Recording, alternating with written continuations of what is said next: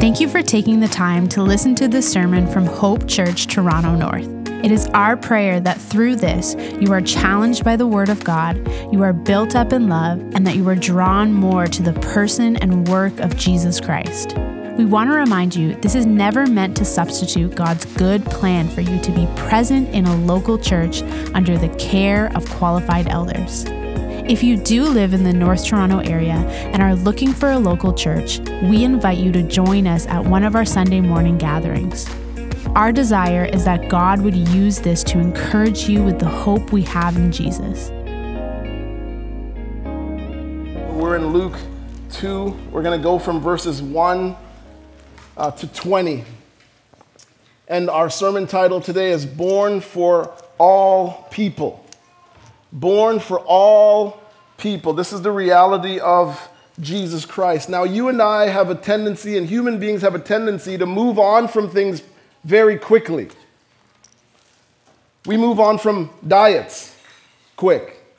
Some of us coming up soon are going to make some resolutions and we say, you know, we're going to stick to them this time. And then just after a couple months, after some time, we move on. We move on quickly from relationships. Thought it was going to work, it's not, going to go do something else. We move on quickly from style trends, we move on from devices. That new device comes out, and we're like, I gotta have that, even though I just got one not too long ago. We move on quickly, we move on from shows. We, are excited about the show coming up, and we start watching it, and we're like, ah, everybody else seems to be into something else, and so we just, we just move on. So there's a tendency for us to start something and just be like, ah, enough with that. Now, the reality for Christians is one of the things that we should never move on from is the birth of Jesus Christ. That we don't move on from that reality. The, the theological term for this is the incarnation. We don't move, we stay there, we ponder, we think deeply on it, because when we look and we reflect on Jesus Christ, what we realize is that the coming of Jesus is good news for all people because he came for all people. The coming of Jesus Christ is good news. This is not bad news, it's good news for all people. And here we're going to see very clearly that we needed Jesus to come. That if, if Jesus doesn't do the thing that he does for us, which is leave heaven and come to earth, if he does not do that, we are in trouble. And the text is going to remind us that it's good news. It's also going to remind us what we're called to do. Verse 1 of chapter 2 says, In those days, a decree went out from Caesar Augustus that all the world should be registered. This was the first registration when Quirinius was governor of Syria, and all went to be registered, each to his own town. And Joseph also went up from Galilee, from the town of Nazareth to Judea, to the city of David, which is called Bethlehem, because he was of the house and lineage of David to be registered with Mary, his betrothed, who was, who was with child. And while they were there, the time came for her to give birth.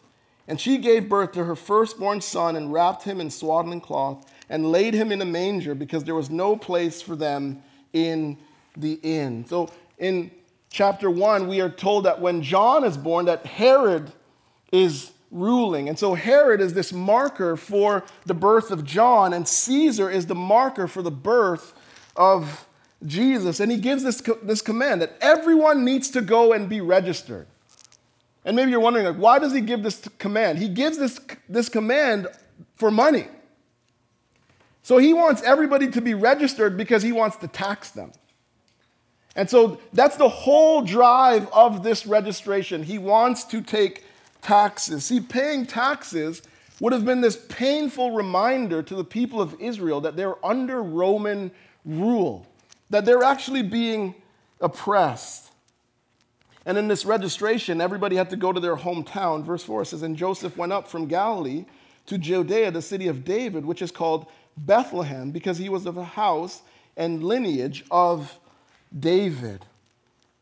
This trip would have been a three day journey. And remember, we, we've read that Mary is with him. Now you think about this for this pregnant woman. How difficult and hard this trip would have been, but, but, but her being with him is actually an important detail. Luke says that time came for her to give birth. See, Mary being with Joseph on this trip actually leads to another promise that God gave being fulfilled. Micah 5 2 says, You, O Bethlehem, who are too little to be among the clans of Judah, from you shall come forth uh, for me one who is to be the ruler in Israel. See, Caesar makes this decree, but what you, what, you, what you see here is that actually God is in control. It looks like Caesar is the one who, is, who has all the power. He makes one statement and everybody packs up and moves to this space to do what he demands. But God works through this selfish move on his part to accomplish his purpose. It might look like he's in control, but God is fully in control. And that's why Proverbs 21 1 says, The king's heart is a stream of water in the hand of the Lord. He turns it wherever He will. The Bible is trying to show us that we may look and, and we, we, we, we look and we are like, you know, these are politically troubled times. We turn on the news and we're like, impeachment and all these sorts of things, and we start to wonder who's in charge? What's going on? God is the one who is in charge at all times over every decision, and that's meant to give us peace in our hearts. Mary and Joseph are in Bethlehem, and it says that time came for them to give birth. Verse 7 And she gave birth to her firstborn son, and wrapped him in swaddling cloth, and laid him in a manger, because there was no place for them in the inn. Here's our first point today. At the birth of Jesus, true, true humility is modeled to all. Jesus Christ, at his birth, models humility for all people. That word inn could be translated guest room. And now we hear that statement that there was no place for them in the inn, and what jumps into our minds is Mary and Joseph going around knocking on doors. My, my wife, she's, you know, she's, she's at that moment. Can you let us in? And what really is going on when that jumps into our mind is that Hollywood version. Because Luke gives none of those details. Luke doesn't say there was this long walking around hoping for somebody to let them in. He doesn't tell us that there's some insensitive innkeeper who turns them away. He gives none of those details because that's not the point he's making. The point he is making is the humility of Jesus. See, he doesn't want us to think about his parents trying to find somewhere to have the baby. He wants us to think about where the baby is laying. See, humility is seen in where Jesus is laying. It says that he is laying in a manger. And if you notice, this is used three times. Verse 7, laying in a manger. Verse 12, laying in a manger. Verse 16, laying in a manger. Now, here's a good principle for Bible interpretation. If you're reading your Bible and you're just in a section and you start to see repeated words over and over, same word being used, same word being used, what the biblical author is trying to show you is that thing. So when you study scripture, just, just pay attention. That's one of the easiest ways. Sometimes we're like, I feel like I don't understand what's going on in the Bible. Just pay attention to those kinds of details. What is being repeated? Humility here. The, the word manger could be translated feeding trough. Jesus Christ the creator and sustainer of the universe, is laying where animals eat. He is laying in a feeding trough. He is, he is modeling humility. And all of this, remember, all of this is done by choice. No one's forcing Jesus into this. He willingly steps into our world in this way. He is a humble king. And Jesus, his humility ultimately leads to his humiliation. In taking this step of humility, Jesus also ultimately is humiliated when he is hung on the cross and dies in our place for our sin. And that his work now is finished. And the Bible says in Philippians that he is exalted, that he is on his throne. See, his life was characterized by this. He was known for this. Now, when you read your Bible, you'll realize that there's people in the Bible who are known for certain things. Ruth is known for her loyalty. Esther is known for her courage.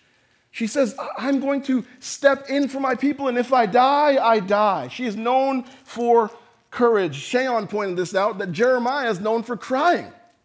Nothing wrong with crying, but that's what he is known for. He just weeps all the time. Jonah is a coward, he's known for running. Boaz is known for character. This, this man who steps in to help Ruth and sacrifice and protects her He's known for character. Lydia, she is known for hospitality. She's saved and she welcomes people into her home. They're known for these things. Christians are to be known for humility. That our life is to be characterized by this reality that we are to be humble people, and humility always leads to exaltation. If you want God to oppose you in your life, be a proud person. The Bible says God opposes the proud. Humility is to be our thing. James says, Humble yourselves before the Lord, and he will exalt you. That's a, that's a guarantee. For, maybe you will not be exalted in ways that you think in this life, but it's a guarantee of exaltation in the next life as you reign with Jesus Christ. We are to humble ourselves actively acknowledging that God is in control. You're like, how do I humble myself? That's one of the simplest ways. When you make a plan, say, Lord willing. It's, a, it's an acknowledgement that, yes, I've made this plan, but if God doesn't like allow it to go through, it won't happen. It won't work. Just humbling ourselves, saying God is in control. Confessing every day that we need help. That's a way we can actively humble ourselves through prayer, just saying, God, I need your help. I can't do this on my own. I need you to step in. Being okay with going unseen. Now, think about that in a culture that we live where exposure of ourselves is the norm. Where I post something and then 10 minutes later I'm checking if anybody liked it. Because we just, we, it's so hard for us to go unseen but being okay with that. How about this? Listening and learning from other people. You want to know if somebody's proud? They don't listen. You want to know if you have pride in your life? You're unwilling to learn from anyone else. Just humbling ourselves in these ways. Here's why humility releases the grace of God into your life. That's my mom over there. Humility releases the grace of God in your life. It says, God opposes the proud, but he gives, gives grace to the humble. When we humble ourselves, we are, we are setting ourselves up for a shower of God's grace on us. That is what is going on, and that's why we walk in these ways. So Luke highlights not that they're trying to find somewhere to have the baby, he's highlighting the humility of Jesus. And then he shifts the scene. Verse 8 says, And in the same region there was a shepherd out in the field keeping watch, shepherds in the field keeping watch over their flock by night. And an angel of the Lord appeared to them, and the glory of the Lord shone around them, and they were filled with great fear. And the angel said to them, Fear not, for behold, I bring you good news of great joy that will be for all the people. Why? For unto you is born this day in the city of David a Savior who is Christ the Lord. Point two is this at the birth of Jesus, a Savior is announced for all. A Savior is announced. So, like Mary and Zechariah, these shepherds get a visit and they're, they're frightened as well. But the, he says, the angel says, Fear not, for I bring you good news of great joy. He says, This isn't a time for fear. This is a time for you to be full of joy. This is a time for you to be excited. Verse 11 For unto you is born this day in the city of David a Savior who is Christ the Lord. The Savior that all people need has come. And do you understand that our culture even acknowledges that we need a Savior? That our culture actively says, yes, this is true. I've got a subscription to Wired Magazine, and this is the, the, the, the, the cover. And if you see there, it says, stories of 25 people racing to save us from ourselves. an acknowledgement that something's wrong. And they profile all of these people. And to be honest, all of them are doing some very good things. All of them are working in some creative ways that we actually will benefit from. And we should thank God for them doing these things. And they're not, most of them aren't believers. I don't think any of them are.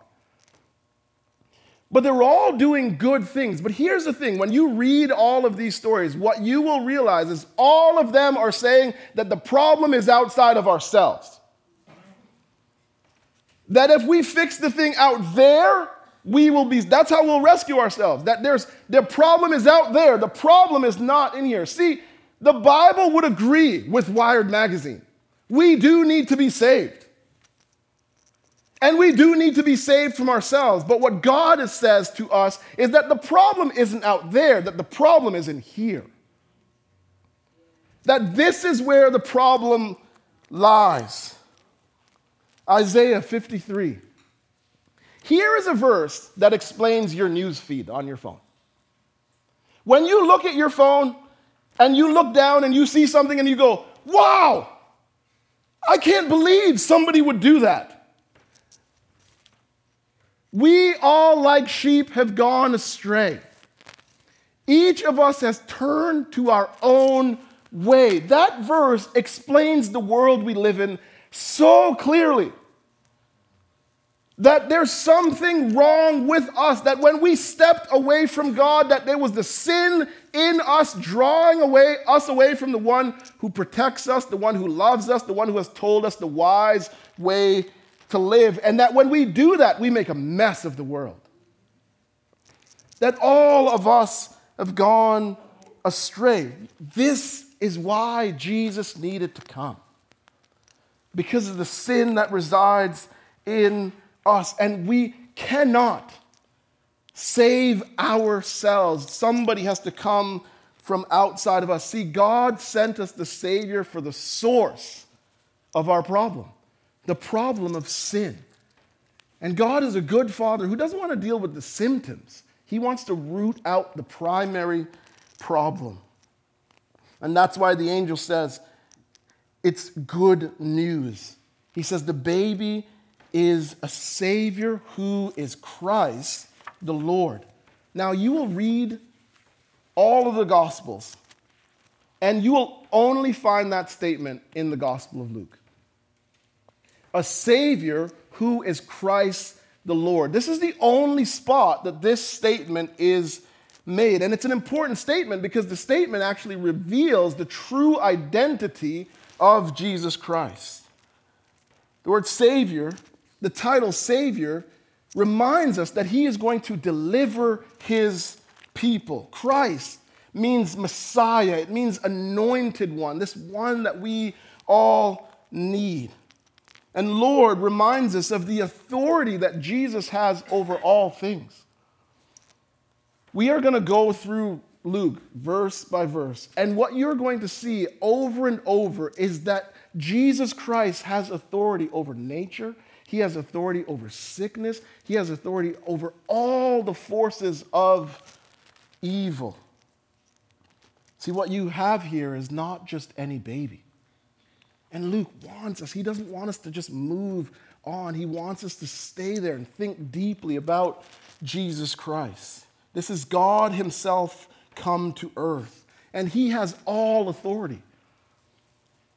And when you think about human beings, when we are in a position of authority, oftentimes, when we have all of it, when the power is left unchecked, it's abused. When someone has all authority, there's a, there's a temptation to abuse that authority. But here's the thing about Jesus He has all authority, but He uses His authority to serve. John 10. Jesus says, For this reason the Father loves me, because I lay down my life that I may take it up again. Authority. No one takes it from me. Jesus gives himself up. He says, No one takes it from me, but I lay it down of my own accord. And watch this I have authority to lay it down, and I have authority to take it up again. All authority, but he doesn't abuse that authority. He uses it to serve and die in our place. See, Jesus, when he's in his mother's arms, he may look vulnerable, he may look weak, but don't get it twisted. Luke's trying to say, don't get this twisted. This isn't, this isn't some weak baby. This is power in her arms. See, while, check this out. Dennis, one of our elders, he pointed this out this week to me. While Mary is holding Jesus, Jesus is upholding her. Have you thought about that? Not vulnerable all powerful. Hebrews says, I think it's up there, yes. It says, He is the radiance of the glory of God and the exact imprint of His nature. And He upholds the universe by the word of His power. She is holding Him and He's holding her. She is existing because Jesus is saying, Exist, mom, exist, mom, exist, mom. All power, and he uses that power to serve in a humble way, to rescue those who he created. And then the shepherds are told how to find them. Verse 12 says, And this will be a sign for you. You will find a baby wrapped in swaddling cloths and laying in a manger. That phrase, again, swaddling cloth, I hope I'm saying that right, is mentioned twice. Again, Bible interpretation, trying to highlight something. It's mentioned in verse 7, it's mentioned in verse 12. Now, this was a normal practice for Jewish women. And the reason why they did it was to actually hold the baby secure, to keep their limbs in place, and to provide stability. Now, here's an important lesson for parents.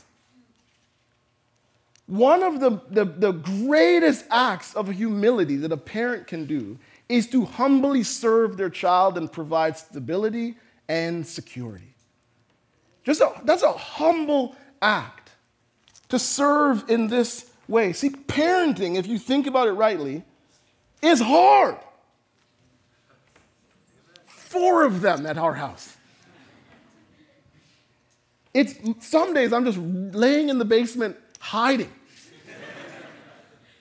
Ask her. She'll be like, Where are you? And I'm just downstairs taking a nap. It's hard. Parenting is a daily opportunity to humble ourselves.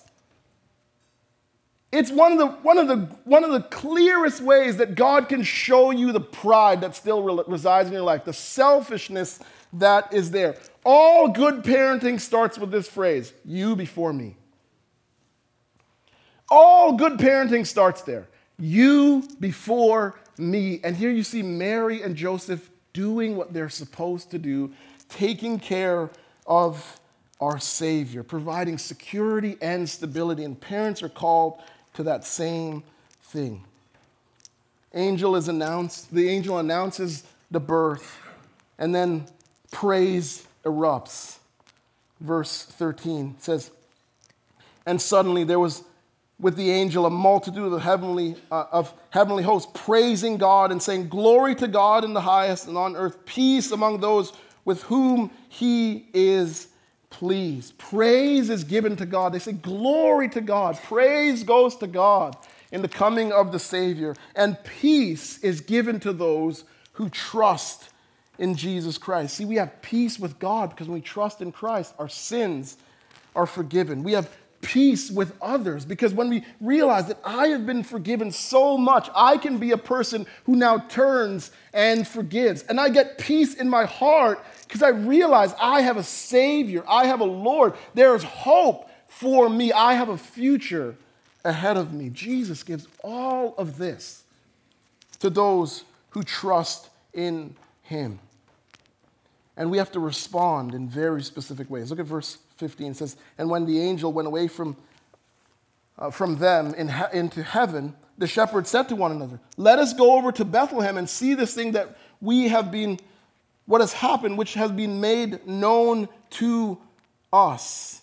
And they went with haste and found Mary and Joseph and the baby lying in a manger. And when they saw it, they made known the saying that had been told to uh, them concerning this child. And all who heard it wondered at what the shepherd told them. Here's our final point the birth of Jesus uh, evokes a response from all. A response is evoked from all. He models humility, the Savior is announced, and then this response has to happen from all people. The shepherds respond by going. They say, Let us go over and see this thing that we have been told. And Luke says that they go with haste. And seeing the baby wasn't enough. It wasn't enough just to see the baby, they, all, they actually talk about him.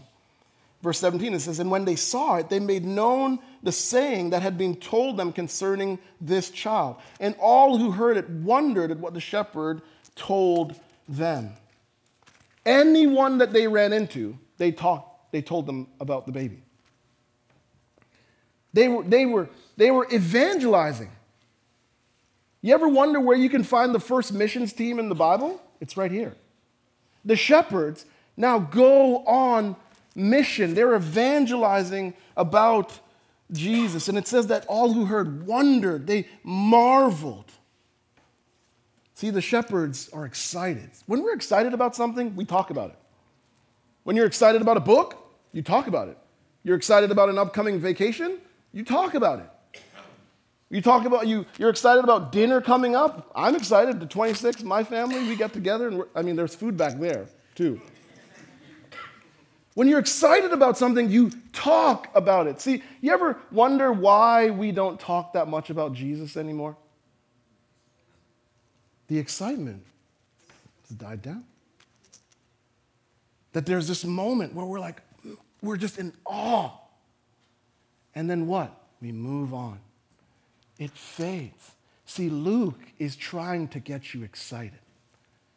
He's trying to get you to marvel at this precious baby in her arms so that we would talk, so that we would share about Jesus Christ.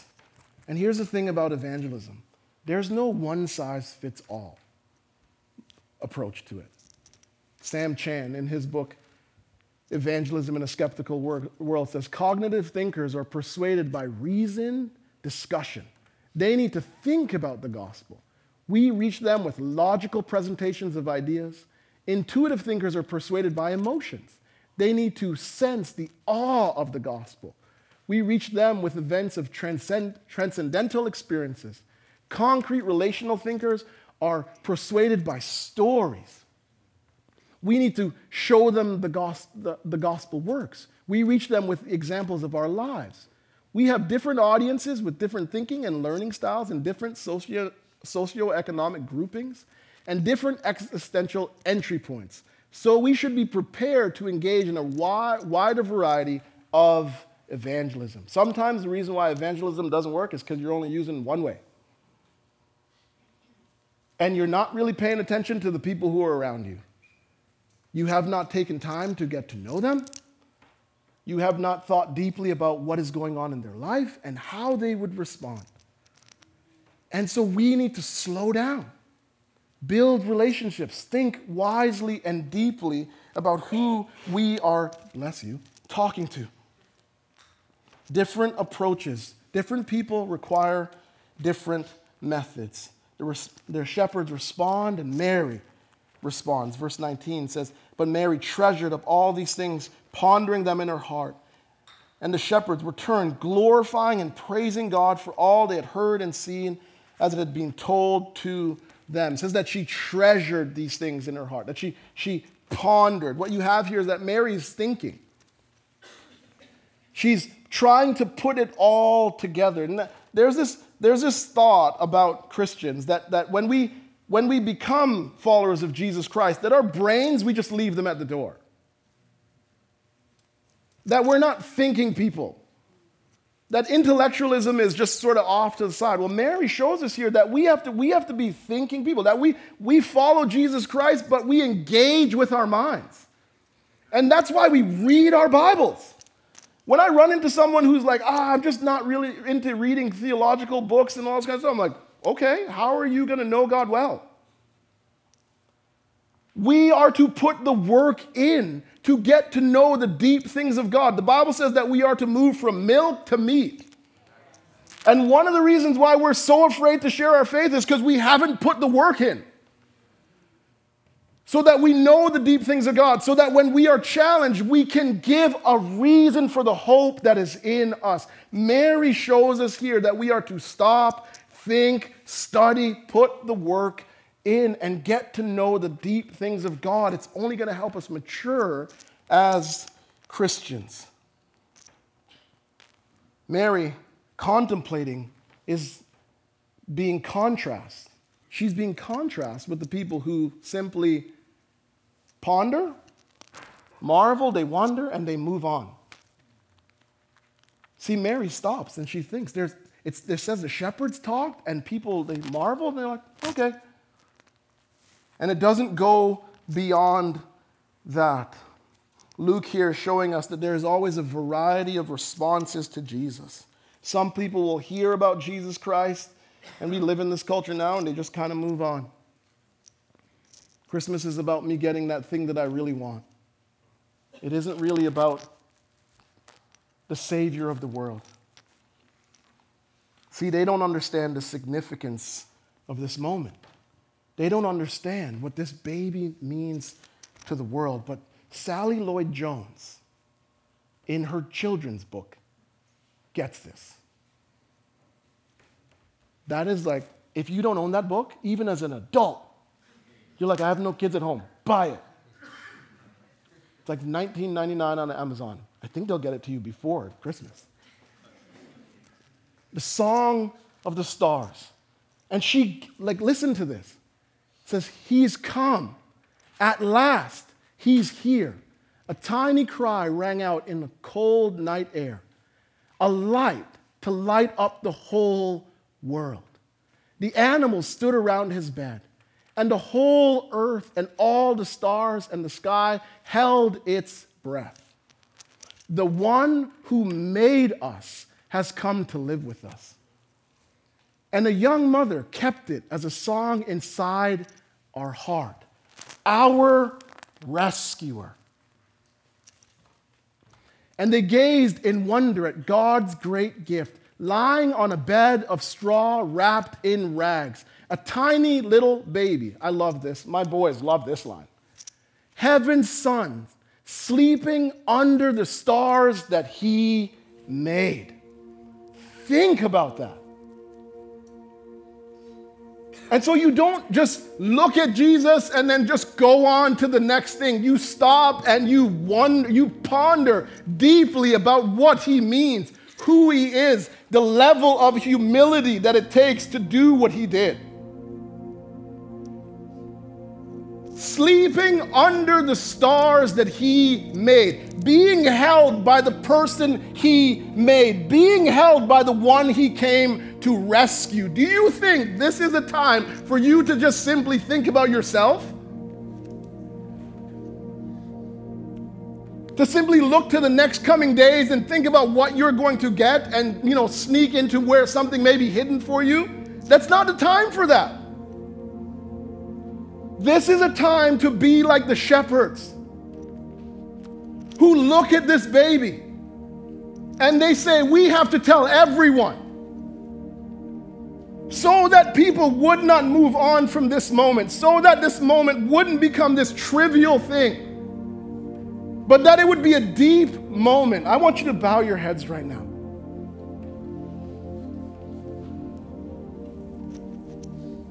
And think about Jesus Christ.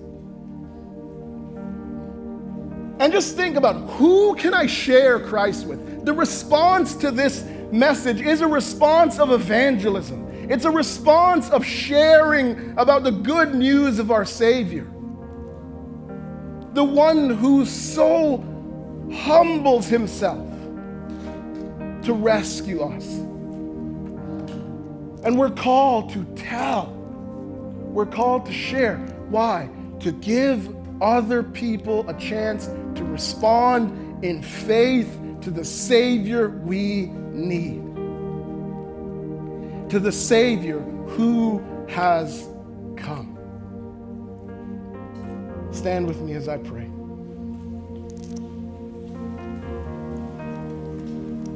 Father, we thank you for your Son who willingly came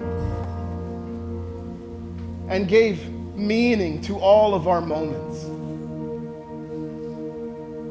No ordinary baby. There's never been a birth like this. The birth of Jesus Christ is a birth like no other because it changes the world. The birth of Jesus Christ led to a change in all of us. And so I pray that you would help us, oh God, to be people of courage. To be people who look on Jesus Christ and to allow that excitement to come back and then to share. To tell it on the mountains that we have a Savior, that Jesus Christ is born, and to say all that He means to the world and to us. God, help us, we pray, to do this. In Jesus' name, amen. For more resources or information about Hope Church, visit hopetorontonorth.com gmail.com.